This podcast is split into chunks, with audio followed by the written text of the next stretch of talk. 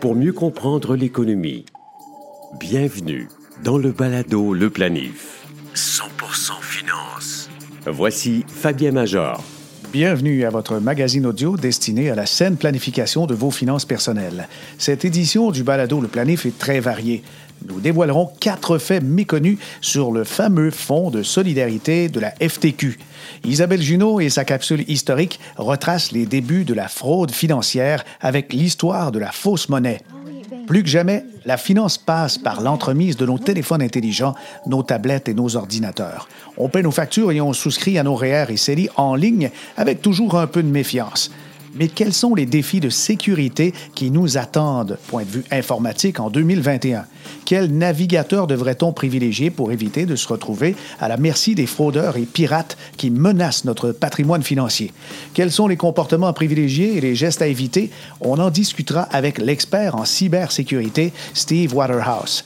Enfin, il sera question de 5 conseils très faciles à retenir que tous parents devraient enseigner à leurs enfants, adolescents ou jeunes adultes pour favoriser leur autonomie financière.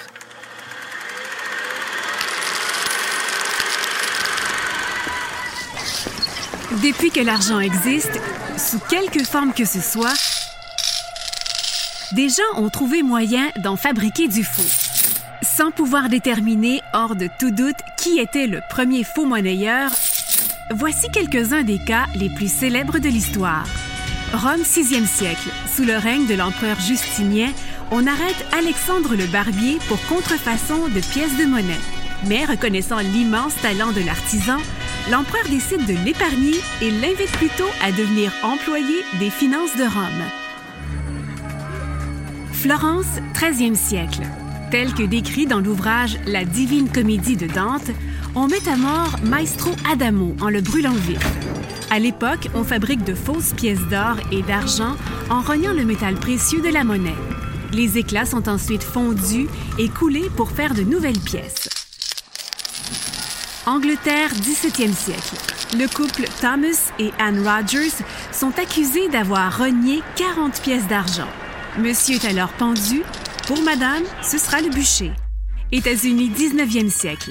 Pendant les affrontements entre le Nord et le Sud, des partisans de l'Union mettent en circulation une quantité massive de faux billets de banque confédérés pour déstabiliser l'économie de l'ennemi. Le Balado LePlanif. Actualité financière. Voici Fabien Major. Nous avons à vous révéler 4 faits méconnus sur le Fonds de solidarité FTQ, très connu par tous les contribuables québécois puisque les crédits d'impôt supplémentaires sont très alléchants. D'ailleurs, une majorité de planificateurs n'hésitent pas à recommander les fonds de travailleurs, que ce soit le Fonds d'action CSN ou le Fonds de solidarité FTQ, à cause justement de ces crédits d'impôt supplémentaires, ce qui fait qu'on obtient grosso modo, si on est dans la tranche supérieure d'imposition avec notre taux marginal, on peut obtenir pratiquement $80 en remboursement pour chaque $100 qu'on pourrait déposer dans un REER de syndicat. Cependant, c'est trop tard pour cette année. Pour 2021, on va devoir se reprendre à la fin du mois de mai, puisque les cotisations en somme forfaitaire sont maintenant levées. On a atteint les maximums. Les individus, peuvent contribuer jusqu'à $5,000 dans ce type de fonds. Mais si on y va avec le fonds FTQ, avec un petit peu plus de données dans les révélations, eh bien, on peut parler de l'historique. Au 30 novembre 2020, eh bien, l'action se négocie à $49.11. Et si on regarde le rendement historique au fil du temps, eh bien, on a un rendement sur 10 ans de 7% à peu près. Alors, quand on comptabilise toutes les données sur le fonds, bien, parmi les faits méconnus, on peut certainement parler du rendement historique depuis le début, puisque d'ordinaire, les gens qui font le marketing, la mise en marché du fonds la FTQ vont y aller avec les résultats récents, notamment la dernière décennie. Mais il faut dire que depuis 1984, le fonds de solidarité FTQ lève des capitaux. La part est donc démarrée à $10 et étant aujourd'hui à $49.11, l'action a donc connu une croissance annuelle composée moyenne de 4,4%. dans les faits méconnus sur le fonds de FTQ, je pense que ce sont les frais de gestion qui sont un peu, je dirais, moins analysés, moins couverts par les journalistes financiers. Il faut dire que les fonds de syndicats ont leur loi propre et ne répondent pas à la loi québécoise de la distribution des produits et services financiers de l'Autorité des marchés financiers. Mais quand même, si on fait une courte analyse, on s'aperçoit que les frais de gestion du fonds FTQ, le fonds de solidarité, est parmi les plus onéreux des fonds de la catégorie qu'on appelle équilibré, neutre, sans conseil. Je m'explique. Il n'y a pas de planificateur financier, de conseiller inscrit à l'AMF qui vous répondent lorsque vous téléphonez et vous voulez souscrire des parts de fonds de la FTQ. Pour une raison bien simple, c'est qu'on souscrit à l'action et puis on reçoit son reçu. C'est aussi clair. Les règles sont aussi relativement simples. Vous laissez vos sommes jusqu'à la retraite. Vous ne pouvez sortir qu'exceptionnellement, par exemple, un retour aux études ou le fameux programme de rachat pour, en fait, l'accessibilité à la propriété, le RAP. Alors, les frais de gestion pour les 6 derniers mois du fonds de FTQ sont de 0,7. 0,7, et on dit que c'est très bas puisque dans l'industrie, il est commun de voir plutôt un ratio de 1% sur 6 mois, donc 2% sur l'année. Mais on omet quelque chose, c'est que la majorité des fonds d'investissement aujourd'hui, plus de 90% des ventes nettes dans l'industrie, se font du côté des fonds de série F. Ce sont des fonds sans conseil, comme le fonds FTQ et fonds CSN. Alors, quand on détache aujourd'hui les fonds d'investissement, et c'est comme ça aussi dans l'industrie aux États-Unis, il y a les frais de conseil de planificateurs financiers qui vont faire des plans financiers, des analyses fiscales, qui vont aussi proposer des fois d'aider la famille pour ce qui est de la souscription de régime épargne-études ou encore de regarder l'accessibilité à la propriété avec les taux hypothécaires, etc. Et puis, des conseils pour ce qui est des travailleurs autonome, et ça va aussi loin aussi que de la planification successorale. Alors ça, c'est une tarification maintenant qui est détachée d'un produit financier comme un fonds d'investissement. Et la majorité des fonds d'investissement sérieux, de grandes sociétés de distribution, sont plutôt de l'ordre de 0,8 ou 9% annuellement, alors que le fonds de la FTQ, lui, charge 0,7 sur un semestre, le dernier étant terminé au 30 novembre 2020. Et donc, sur une année, quand on regarde les différents documents financiers, les rapports financiers du fonds de la FTQ, on s'aperçoit que sur une année, par exemple, celle terminée au mois de mai 2020, l'année complète, eh bien, le ratio était de 1,49. Alors, on peut dire sans se tromper que si on compare avec l'industrie des fonds d'investissement sans conseil de série F, le fonds de FTQ est donc 49% plus cher que la moyenne de l'industrie. Alors, c'est quand même un très gros coût, mais notez qu'on investit qu'un maximum de 5 000 $. Alors, en mettant que 5 000 $, on s'aperçoit donc, finalement, c'est pas l'ensemble du portefeuille, mais quand même, c'est pas donné ce fameux crédit d'impôt supplémentaire pour un rendement annuel historique, on le rappelle, de 4,4% par année. Alors, on pourrait ajouter maintenant un autre fait méconnu sur le fonds de la FTQ et les fonds de syndicats, c'est qu'on ne peut pas souscrire 5 000 $ dans chacun des fonds de syndicats et recevoir le 30% additionnel de chacun, parce que le crédit, il est plafonné à 750 $ par personne. En fait, on pourrait se rendre sur la chaire de recherche en fiscalité et finances publiques de l'Université de Sherbrooke pour voir un document sur les crédits d'impôt relatifs à un fonds de travailleurs. Et on s'aperçoit justement que les particuliers peuvent demander de crédit d'impôt. Et bien, ce sont ceux qui ont acquis des actions admissibles à titre de premier détenteur enregistré de ces actions au cours de la période applicable de l'année d'imposition. Et par exemple, pour 2020, la valeur maximum du crédit d'impôt à un fonds de travailleurs est de 750 $.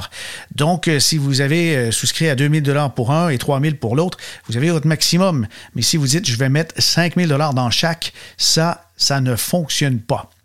Et mon dernier fait méconnu sur le fonds de la FTQ, c'est que le fonds détient pour près de 7 milliards de dollars en placements qui ne sont pas des investissements directs dans des sociétés et PME québécoises.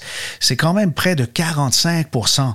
Alors, quand vous regardez ce que contient le fonds de la FTQ, vous êtes donc surpris de voir beaucoup de grandes entreprises cotées à la bourse de New York, cotées à la bourse de Toronto et même un peu partout dans le monde, et certaines bourses asiatiques. Donc, une grosse partie du revenu, et c'est ça qui a marqué certainement les rendements de l'année 2020, le dernier trimestre, le dernier semestre, je devrais dire. Les rendements ont été spectaculaires dans la catégorie autres placements. Alors, on trouve là-dedans des obligations dans les pipelines producteurs d'énergie fossile comme Enbridge, TransCanada, Altagaz, Valeo, Tourmaline, ou encore il y a de l'uranium comme la société Cameco. Et ceux qui cherchent donc à satisfaire une conscience environnementale ou les adeptes des fonds socialement responsables, ben, on ne peut pas détacher le fonds FTQ de sa partie placement et la partie des investissements, par exemple, dans les PME québécoises. Non, c'est tout ensemble. Vous avez donc des pétrolières, des McDo, des Starbucks de ce monde. On ne peut pas dire que ça correspond tout à fait à la définition d'investissement dans l'économie durable. Et moi, ce qui me fait tiquer un petit peu, c'est qu'il est très curieux de constater que le gouvernement du Québec et du Canada offre des crédits d'impôt qui servent, entre autres, à souscrire des actions de sociétés qui n'ont certainement pas besoin, comme Tesla, les chocolats américains Hershey, Shell, PayPal, Nintendo, Nissan, Netflix. Vous avez même la société de biens de grand luxe comme LVMH, le groupe Louis Vuitton. Les banques Scotia, BMO, RBC, TD se trouvent là-dedans, justement, dans les détentions du Fonds de solidarité FTQ, dans la catégorie des autres investissements, même que la société milliardaire de Warren Buffett, Berkshire Hathaway. Planifiez mieux avec le balado LePlanif. Steve Waterhouse, expert en cybersécurité et enseignant à l'Université de Sherbrooke, est avec nous. Nous allons parler des grands thèmes qui touchent la cybersécurité en 2021. D'abord, on va souligner la fin d'un logiciel qui était très utilisé partout pour faire des animations dans les sites web, là, Adobe Flash. Et ce logiciel, pourquoi donc on ne fait plus de mise à jour du côté de la grande firme Adobe? Parce que ça fait longtemps, Fabien, que ça a été annoncé, la mort d'Adobe Flash. C'est un type de code qui est à portée, là, vraiment, il y a quasiment 20 ans, même si mon souvenir est bon, pour être capable d'amener une certaine animation dans une page web, par exemple. Et quand même, c'est un code qui est propriétaire, qui est fermé, donc qui appartient à une seule compagnie. Et je me souviens quand même, dans les premiers balbutiements d'HTML5, qui était dit, ben, il faudrait peut-être remplacer ça par un code un peu plus ouvert, que tout le monde saurait comment le code réagit, comment on peut l'anticiper, comment on peut le travailler. C'est ça qui est la réalité d'un code ouvert et qui a fait en sorte que l'industrie a finalement adopté le HTML5 pour être capable d'avoir ces mêmes fonctionnalités d'animation, de fluidité dans une page web et de mettre au rencard progressivement Adobe Flash. Et Adobe Flash a fait quand même beaucoup, ça pas juste des pages web, je veux dire, Flash a été utilisé dans toutes sortes de sources.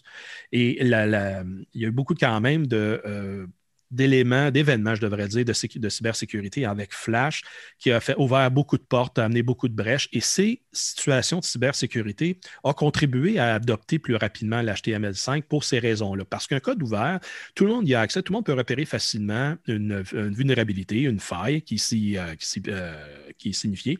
Et après ça, la communauté va s'y mettre à corriger ça plus rapidement que va être une compagnie qui, eux, dans leur façon de gérer un événement ou une vulnérabilité détectée, ben, ils vont le faire dans leurs intérêts, évidemment, envers la clientèle, mais on sait très bien, Flash, la clientèle qui payait ça, ben, c'est ceux qui étaient programmeurs. Donc, ce n'est pas autant que la base d'usagers de milliards de personnes sur la planète qui s'en servaient que les milliers ou centaines de milliers de programmeurs qui utilisaient Flash qui faisaient son argent. Donc, cet élément comme ça qu'on peut, puis je lance ça comme ça, Fabien, là, c'est mon interprétation personnelle qui fait en sorte que, ayant un code ouvert, ben là, c'est tout le monde qui va pouvoir en profiter plus facilement et ça va être plus malléable dans un avenir rapproché que d'avoir Flash qui était quand même assez unique et rigide dans son approche. Donc, Adobe Flash, si on vous demande d'installer pour lire tel ou tel site Internet, soyez vigilants parce que la compagnie ne le supporte plus. Et petite anecdote, Steve, Equifax, au moment où on se parle, avec l'accès des clients qui est offert à tous ceux qui ont été victimes de la fuite de données de Desjardins, ont leur tableau en flash présentement, même si la compagnie a annoncé qu'on ne le supportait plus, et Equifax, qui contient donc notre code de crédit et tout notre historique, continue d'utiliser Adobe Flash. Il y a plus d'un site, Fabien, tu as raison, qui a besoin de faire ses mises à jour. Et encore une fois, il y a beaucoup d'organisations qui n'ont pas vu. Ça a été annoncé à l'avance. Là. Ça n'a pas été décidé avant Noël, puis finalement, on met ça off. Non. Ça fait quand même plusieurs années que c'est discuté. Et encore une fois, tu as dit un bel exemple. Comme Equifax, dans sa gestion de fuite d'informations de 2017, ils ont fait fi des avertissements. Là. Autrement dit, ils étaient dans le but puis ils ne voyaient pas la vague arriver, ou plutôt dire l'absence de service. Puis, on parle dans l'incident qui est arrivé avec Apache Struts, qui est un code web, encore une fois, puis que pourtant, 5 mois avant, au Canada, l'ARC et Statistique Canada en a été victimes. Puis eux, ils ne voyaient pas ça. Personne ne leur parlait. On disait, puis beaucoup d'autres compagnies ont été victimes de ça. Fait que c'est là pour dire, oui, il va y avoir à ce moment-là d'autres sollicitations. Fabien, tu as bien fait de l'apporter. Par courrier électronique, les gens se font des fois des fenêtres intempestives, qu'on appelle en bon langage des pop-up qui vont arriver et dire « Hey, mettez Flash à jour ». Effectivement, ça n'a plus lieu parce que Flash devrait disparaître de vos systèmes. Si ce n'est pas fait, allez dans votre panneau de configuration, retirez Flash et vous allez être certain que vous n'avez plus besoin de ça. Pour partir du bon pied 2021, tu nous as sensibilisés à l'hygiène numérique et peut-être aussi ça peut partir du navigateur. Les navigateurs web ne sont probablement pas égaux. Les plus courants, il y a Chrome, il y a Edge du côté de Microsoft, il y a Safari et il y en a certainement d'autres. À l'époque, on parlait de Firefox ou Opera. Firefox, c'est la prolongation d'un des premiers que j'ai utilisé, Navigator. Et aujourd'hui, qu'est-ce qu'on prend? On dirait que c'est difficile de se retrouver puisqu'il y a certains sites qui en acceptent un ou vont interdire un autre, etc.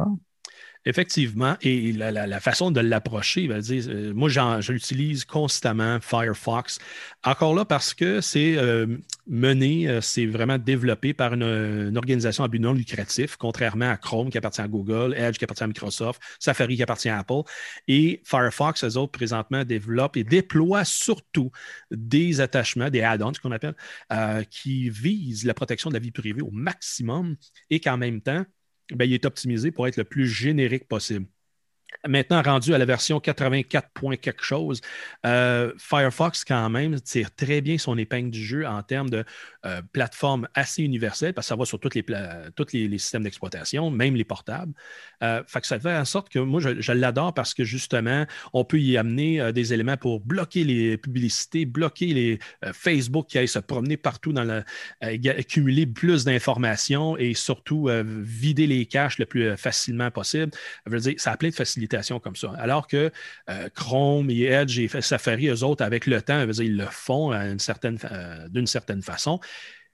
Mais après, à chaque année, il n'y en a pas un qui est capable de dire haut et fort, nous sommes les plus sécuritaires parce qu'il y a des concours comme ça de pénétration de système et qui chacun ont toutes leurs faiblesses. Et surtout, Fabien, j'aimerais apporter le point ici, ceux et celles qui croient utiliser la voûte à mot de passe de ces furteurs-là, je vous déconseille fortement parce que, comme je vous disais, avec les exercices de vérification, comment est-ce que les logiciels présentent la force avec laquelle ils peuvent garder et protéger de l'information, ce n'est pas le meilleur outil à considérer pour vos mots de passe. Allez vers un logiciel spécialisé comme 1Password de Toronto, qui passe, ça amenait des logiciels spécialisés à détenir vos mots de passe et notes confidentielles, qui sera garanti, plus assuré que qu'est-ce que vous allez retrouver dans un furteur, donc dans un browser. Alors, pour les sites qu'on visite, la sauvegarde en ligne, même le navigateur de son mot de passe, ce n'est pas recommandé et j'imagine encore moins pour ce qui est du paiement en ligne. Et dans le paiement en ligne, on identifie donc une situation à risque. Les mots de passe, on ne garde pas ça en mémoire directement dans son navigateur. Mais qu'est-ce qu'on doit surveiller? Parce que maintenant, avec la pandémie, ça nous a sensibilisés au commerce en ligne, mais on veut bien acheter un peu partout, encourager le commerce local, mais qu'est-ce qu'on doit surveiller avant de donner notre carte de crédit? Moi, ça m'intimide toujours quand j'arrive à ce point. Même si l'objet convoité est bien intéressant, j'ai toujours un petit haut le cœur. Et c'est un bon réflexe, Fabien. Félicitations parce que, justement, les sites web que l'on visite en ligne pour faire ces transactions sont très attrayants. Hein? Il y a beaucoup d'animations, les couleurs sont vives pour qu'on puisse, sur l'effet du moment, cliquer, acheter, payer et on part. Encore une fois, c'est de faire affaire idéalement avec un site web réputé. Donc, on regarde une compagnie. Est-ce que la compagnie, c'est bel et bien la bonne avec laquelle on fait affaire? Donc, si c'est Amazon.ca, le cadenas est en affiche en haut à gauche. C'est fort probablement Amazon.ca parce que si ça peut être Amazon.quelque-chose.ca ou .quelque-chose.d'autre chose, c'est fort probablement pas la place. Même chose lorsqu'il vient le temps de faire des paiements. Souvent, il y a des sites web qui vont utiliser, ça va te présenter leur site web, mais ça va aller vers une plateforme tierce pour effectuer ces paiements-là. Voyez s'il n'y a pas des gages en marge, soit au bas ou sur le côté, souvent qui figurent, de compagnies, exemple, McAfee, Symantec, des compagnies de sécurité qui vont à ce moment-là venir apposer leur sceau disant « nous garantissons l'intégrité de ce site-là ». Ça aussi, c'est à s'y méprendre parce que ça peut être une copie, une image qui vient se poser là et ce n'est pas le code actif parce que un vrai site qui va avoir ses vérifications d'authenticité, on peut cliquer et vérifier en arrière si ça nous amène vers le vrai site de la compagnie qui va garantir, oui, c'est bel et bien nous autres qui l'a certifié. Donc, ça demande du consommateur un peu plus d'observation et de confirmation vers qui et envers quoi on fait nos paiements. Et j'ai pour mon dire, lorsqu'on veut faire ces paiements en ligne-là, allez-y avec un tiers comme PayPal. Et je dis ça parce que c'est PayPal à ce moment-là qui va en prendre la gestion du risque avec qui va faire l'échange d'informations. Donc aussi, si vous voulez garder juste une carte de crédit pour les paiements en ligne, c'est aussi une bonne approche. Donc une carte avec $500, $1,000 de limite. Exactement, là c'est un bon point. Comme planificateur financier, moi je recommande d'avoir une carte dédiée au magasinage en ligne et votre carte principale que vous pourrez vous servir, j'espère, bientôt pour des voyages ou autres dépenses familiales, sorties, paiement de voiture. Celle-là ne sera pas compromise si jamais la carte de commerce électronique, elle est clonée puis elle a des ennuis. Et c'est plus facile aussi à l'institution financière quand vous lui dites, regardez, c'est pas moi, je fais juste des achats en ligne, voici les sites. Et là, ça aide à prouver que vous avez juste fait des achats envers cette carte-là, qu'on peut dire pour les transactions en ligne, versus une fraude qui pourrait arriver avec votre carte principale. Donc, c'est une façon de gérer le risque, comme on disait. Avec PayPal, en plus, on pourrait inscrire notre carte de crédit sur PayPal, passer par eux, puis on a un filtre de sécurité supplémentaire. Voilà, c'est pour ça que je dis qu'on va avec un échange de risque, donc un transfert de risque, et c'est PayPal qui se veut de garantir l'intégrité du paiement. Et s'il arrive un pépin, PayPal, lui aussi, ils ont quand même des moyens assez bien ficelés depuis le temps qui vont être capables de vous aider à recouvrir si jamais les paiements, ça a été fraudé versus un vrai marchand. Donc ça, c'est une première approche, je dirais, Fabien. Et après ça, le moins possible de faire des achats avec votre plateforme mobile. Et pourquoi je dis ça? Il y a plus d'interactions malicieuses sur une plateforme mobile qui vont être difficiles à détecter. Et la grosse raison, c'est qu'il n'y a personne qui a antivirus sur sa plateforme mobile. Et présentement, les vecteurs d'attaque pour justement aller chercher l'information financière des gens sur les plateformes mobiles, c'est fait de façon à ce que les gens voient très peu. La surface de visualisation d'informations est très petite versus un écran d'ordinateur où on a quand même une bonne grandeur, une bonne surface. Et aussi, si l'antivirus est à jour et présent, il va être en mesure de mieux détecter la fraude potentielle. Donc, ces éléments-là sont clés et j'ai pour mon dire, je ne fais que des achats en ligne seulement à partir de ma plateforme statique, donc l'ordinateur, le portable, versus un téléphone, versus une tablette et surtout lorsque vous êtes en tout cas, lorsqu'on était en voyage et on utilisait soit un Wi-Fi en transit ou à l'hôtel, ces connectivités-là vers les sites de transactions à l'extérieur qui sont en clair. OK, il y a HTTPS, TLS qui est en transit pour sécuriser la transaction HTTPS. Mais si vous utilisez un Wi-Fi gratuit, généralement, la connexion Wi-Fi, elle n'est pas sécurisée. Ce qui veut dire qu'il y a une couche de sécurité qui manque et qui, à ce moment-là, pourrait potentiellement mettre à risque les informations échangées. Raison plus de faire ce genre de transaction à la maison, devant son ordinateur et non pas dans un café. Et surtout, même chose, l'ordinateur dont on se sert, la plateforme dont on se sert, c'est la nôtre et on ne prête pas ça, comme les brosses à dents. On a déjà parlé qu'on ne prête pas sa brosse à dents, on ne prête pas non plus son ordinateur pour que le neveu fasse ses achats en ligne. Et si on retourne dans des hôtels éventuellement, bien, les hôtels dans les lobbies sont souvent une bonne source de collecte d'informations, Fabien, alors que les gens, des fois, ils veulent juste « Ah, ben je vais juste prendre une petite minute, aller voir mes emails, voir si les enfants ont écrit, etc. » Le temps que l'information, elle est cumulée, c'est-à-dire le nom d'usager, le mot de passe, vers quel site la personne a été. C'est le logiciel, ça s'appelle des tapeurs de touches, des enregistreurs de tapeurs de tape-touche, donc des keyloggers. Et les gens se demandent après ça, bien, comment ça se fait qu'ils ont eu accès à mon Gmail, comment ça se fait qu'ils ont eu accès à toutes sortes d'affaires. Parce qu'après ça, lorsqu'on a une stratégie de recouvrement de mots de passe généralement, bien, ça va être d'aller récupérer ça vers le mot de passe de la boîte aux lettres. Et la boîte aux lettres, c'est les compromises. Bien, les malfaisants peuvent faire une demande de récupération de mot de passe. Et après ça, vont s'en aller dans un compte de banque, les vider, puis ça va être ni vu ni connu, à part de savoir que ça a été fait dans une location qui est autre que chez vous. Parmi ceux qui ont vraiment été des victimes financières importantes de la pandémie de COVID-19 en 2020, il y a tout le monde criminel qui vraiment avait de la difficulté à avoir de l'argent sonnant et on a vu une multiplication de ransomware. Ce sont des logiciels qui bloquent tout un système, que ce soit le système d'une municipalité, d'un organisme gouvernemental ou même d'une compagnie d'assurance et plus personne ne peut travailler. Mais pourquoi il y a eu recrudescence comme ça, augmentation de ce genre de piratage? Comme on disait dans le segment précédent, il y a eu l'augmentation du Bitcoin. Quand ça a commencé, il y a 2-3 ans, Fabien, rappelons-nous, le Bitcoin débutait son ascension vers 15 000, 20 000 le Bitcoin. Mais là, on est rendu, ça l'a doublé dans son importance en quelques mois, mais au cours de l'année, ça a été ça qui était à ce moment-là l'engouement. Donc, les malfaisants, pour deux raisons.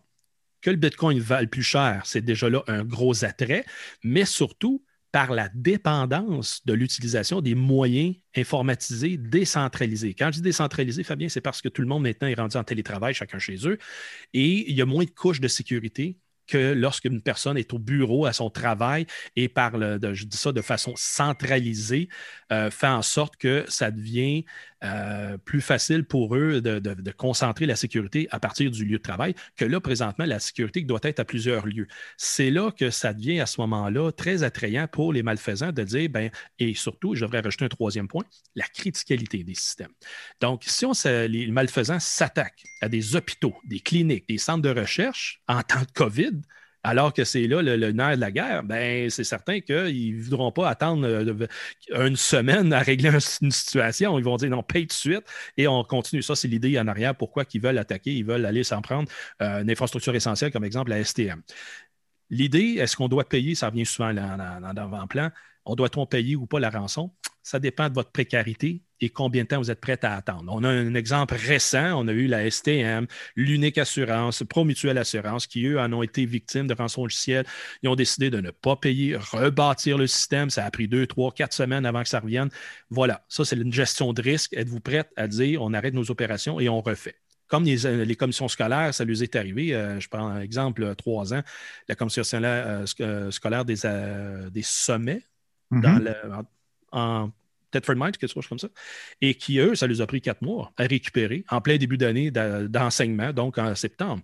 Alors, c'est une façon de l'approcher, ne pas payer, mais par contre, si je prends l'exemple de la MRC des Mékinac, qui, eux, avaient pour 350 000 d'études géomatiques de toute la MRC, ils ont dit, ben, attends un peu, on n'imposera pas ça aux citoyens, on va aller négocier, puis oui, il y a un moyen de négocier, c'est pas recommandé, mais il y a moyen de le faire parce que l'enjeu vient toujours sur le fait que peut-être vous n'aurez pas la clé et peut-être il peut y avoir enchères supplémentaires de demandes de rançon et les Mékinac, la MRC de Mékinac ont été chanceux et ont eu accès à leurs données à moindre prix. Donc, c'est là qu'était l'avantage de l'essayer et ça a fonctionné pour eux autres. Deux questions me viennent en tête. Dans le passé, on voyait des gens se faire kidnapper et puis on demandait une rançon. Là, on va kidnapper l'intégralité d'un système informatique. Comment ils font pour rentrer? Très simple. Par le maillon le plus faible de la chaîne, et c'est l'être humain. L'être humain va souvent être très curieux, et quand les gens sont indisciplinés, quand les gens sont à ce moment-là à la recherche de qu'est-ce qu'ils veulent se diversifier, parce que souvent ça va arriver par un courrier électronique, Fabien, c'est le maillon le plus faible qui s'en va dans la boîte à mal de la personne et si les couches de protection, de détection ne sont pas capables de repérer un courrier électronique qui semble faux, C'est là que ça va apparaître dans la boîte. Et j'ai eu récemment à faire une démonstration parce que j'en ai eu au cours de cet été. Courrier électronique, et je te donne cet exemple-là, Fabien, pour comprendre la situation. Une personne m'envoie un courrier électronique, mais avec un CV à l'intérieur pour appliquer pour un travail. Je n'ai jamais mis d'annonce, premièrement. Ensuite, le CV est présenté en format Excel. Deuxième prise au bâton qui présente un CV en Excel. Et après coup, tout ça dans le but de pouvoir, quand on ouvre le document en question, puis ça, je l'ai fait en laboratoire, je ne l'ai pas fait live, pour des raisons évidentes. Et c'était justement pour que la personne active les macro-fonctions dans Word, dans Office, là, c'est encore présent.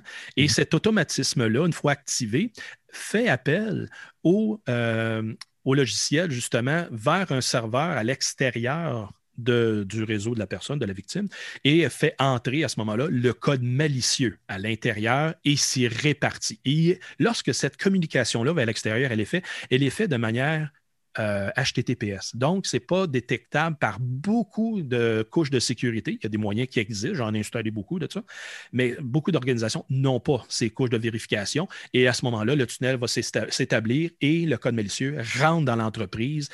Souvent, il va être dormant pendant plusieurs semaines et mois, détectant qu'est-ce qui est intéressant à crypter. Si oui, parfait, telle heure, telle date, ça crypte. Il y en a que j'ai vu des modèles de rançon logiciel qui ont été immédiatement cryptés vers la source du réseau, qu'on appelle le contrôleur de domaine, et qui, à ce moment-là, comme on dit, a fait en sorte que le système au complet était gelé, pas capable de faire quoi que ce soit jusqu'à temps qu'il soit déverrouillé.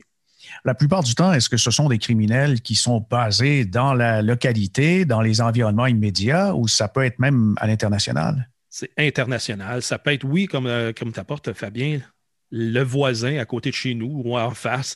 Personne ne sait parce que, justement, on peut passer par tellement de moyens intermédiaires que ça devient très difficile pour les forces de l'ordre d'aller retrouver la personne, puis ça va être quasi impossible de le faire. Mais si on regarde le scénario comme il est et comment est-ce que le renseignement y va, le renseignement criminel nous dit jusqu'à présent que ce sont des gangs organisés de l'ancien bloc de l'Est, de Russie ou de Chine même. Mais des fois, c'est juste parce que c'est le point de lancement qui fait en sorte qu'on dit « Ah, c'est eux autres, c'est certain ». C'est faux. L'attribution est très difficile à faire, mais il reste que dans beaucoup de cas, oui, c'est du crime organisé international basé dans ces lieux-là ailleurs dans le monde parce que l'extradition judiciaire est très difficile et surtout pas la collaboration judiciaire pour faire des enquêtes. Alors, c'est pour ça que ça va venir de ces coins de pays-là, mais c'est pas impossible que ça peut être une personne d'ici, de Montréal, qui va lui louer des services de façon indirecte qui vont émerger de Russie ou de peu importe le pays, et qu'à ce moment-là, lorsqu'ils vont faire le chemin inverse pour détecter qui a fait le méfait, ça va pointer vers la Russie. Fait que c'est pour ça que je dis qu'il faut prendre ça avec un grain de sel, mais malheureusement, la majorité des temps, tous ceux qui se sont fait afficher, les recherches qui ont été faites pointent vers du crime organisé, qui se sont modernisés avec ces moyens électroniques-là. Quand on a débuté le sujet, on a dit que l'appât du gain avec la valeur du Bitcoin pouvait être un incitatif, mais d'un autre côté, le volume qui peut donc être issu de tous ces logiciels de rançon peut augmenter aussi la valeur du Bitcoin puisqu'il y a de plus en plus de piratage et le paiement se fait presque toujours en crypto. Et voilà, et c'est par cette utilisation-là accrue que, évidemment, là, l'engouement embarque et là, tout le monde veut profiter justement du Klondike.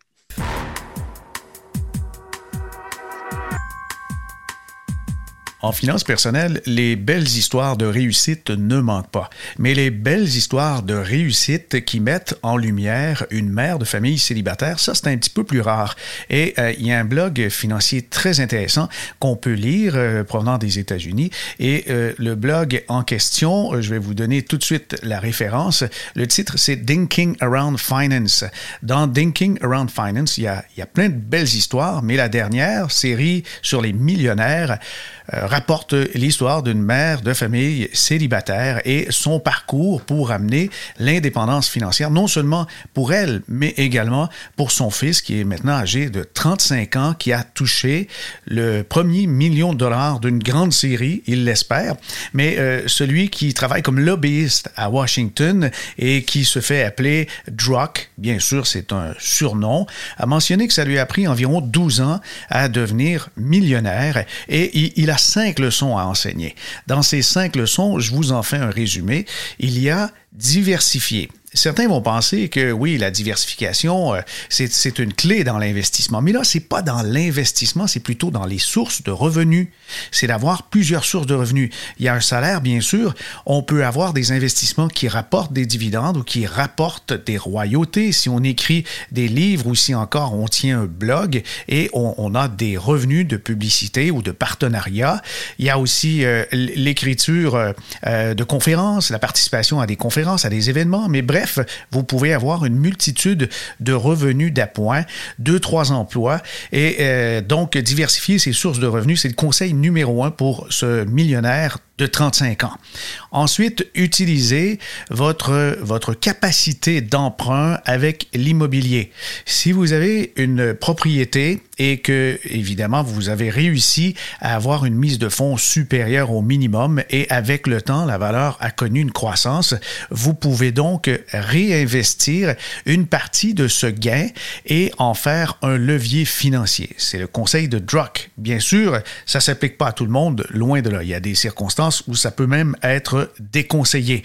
Mais c'est donc le deuxième point parmi ces conseils de Druck. Et je vous répète que ce sont donc 5 suggestions qui viennent en fait de leçons apprises par sa mère célibataire, millionnaire, mais lui l'est devenu aussi. Donc, ce sont des gens qui ont accumulé, qui ont créé leur propre richesse. Le troisième point, c'est investir dans les marchés financiers. Il faut investir dès qu'on a de l'argent, ne pas attendre d'en accumuler. Et certains vont faire ça, justement, ils vont dire « Non, je n'entre pas dans le marché, je vais attendre d'avoir suffisamment d'argent, 20 000, 30 000, 40 000, 50 000. » le temps passe parfois des années et vous n'avez pas fait d'intérêt sur les sommes accumulées. Alors, vous pouvez vous servir d'outils d'accumulation qui sont fiscalement efficaces. Aux États-Unis, ils ont des véhicules semblables au CELI, au REER, mais non, ne placez pas votre REER et votre CELI dans tout simplement des types d'investissements comme les certificats de dépôt ou encore les comptes bancaires qu'on dit à haut taux d'intérêt. Et actuellement, bien sûr, le rendement, il est totalement insignifiant. Alors, Druck choisit d'investir dans les marchés financiers de manière régulière. Alors, il a décidé de diriger son épargne directement dans les marchés. Ça peut être dans les fonds FNB, les fonds négociés en bourse ou encore dans les actions directement. Autre conseil de Druck en ce qui concerne les manières de devenir millionnaire assez tôt ou de s'enrichir, c'est d'apprendre de nouvelles compétences. Donc, tout le temps apprendre, que ce soit le design, le jardinage, le marketing, que ce soit faire un blog, un podcast, vous pouvez développer des aptitudes professionnelles. Et la beauté là-dedans, quand vous essayez des choses, c'est que vous faites des rencontres et ces rencontres peuvent être déterminantes. Quand vous vous exposez publiquement à un cercle de connaissances qui s'élargit, vous allez sentir des opportunités, que ce soit des opportunités d'affaires ou d'amitié, mais il est clair qu'acquérir de nouvelles compétences vous rendra certainement plus résilient. Et c'est justement le dernier point, apprendre à être résilient, apprendre de ses échecs, apprendre des fois de ces petites entorses que la vie nous fait, les petites jambettes qui fait qu'on en ressort plus fort quand on se relève. Alors, j'y vais dans l'ordre. Les leçons apprises par ce jeune investisseur de 35 ans, maintenant millionnaire, avec son pseudonyme Druck, c'est diversifier ses sources de revenus, utiliser ces valeurs immobilières pour en faire du levier, investir dans les marchés boursiers et il y a aussi apprendre de nouvelles compétences qui nous amènent à devenir plus résilients. Oui, bien, on devrait. Oui. Voilà, ça conclut le balado Le Planif pour aujourd'hui. Vous avez des questions pour nous ou des recommandations de sujets? Écrivez à fmajor@asante.com.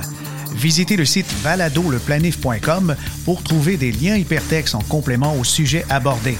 Tous les épisodes de toutes les saisons y sont également archivés.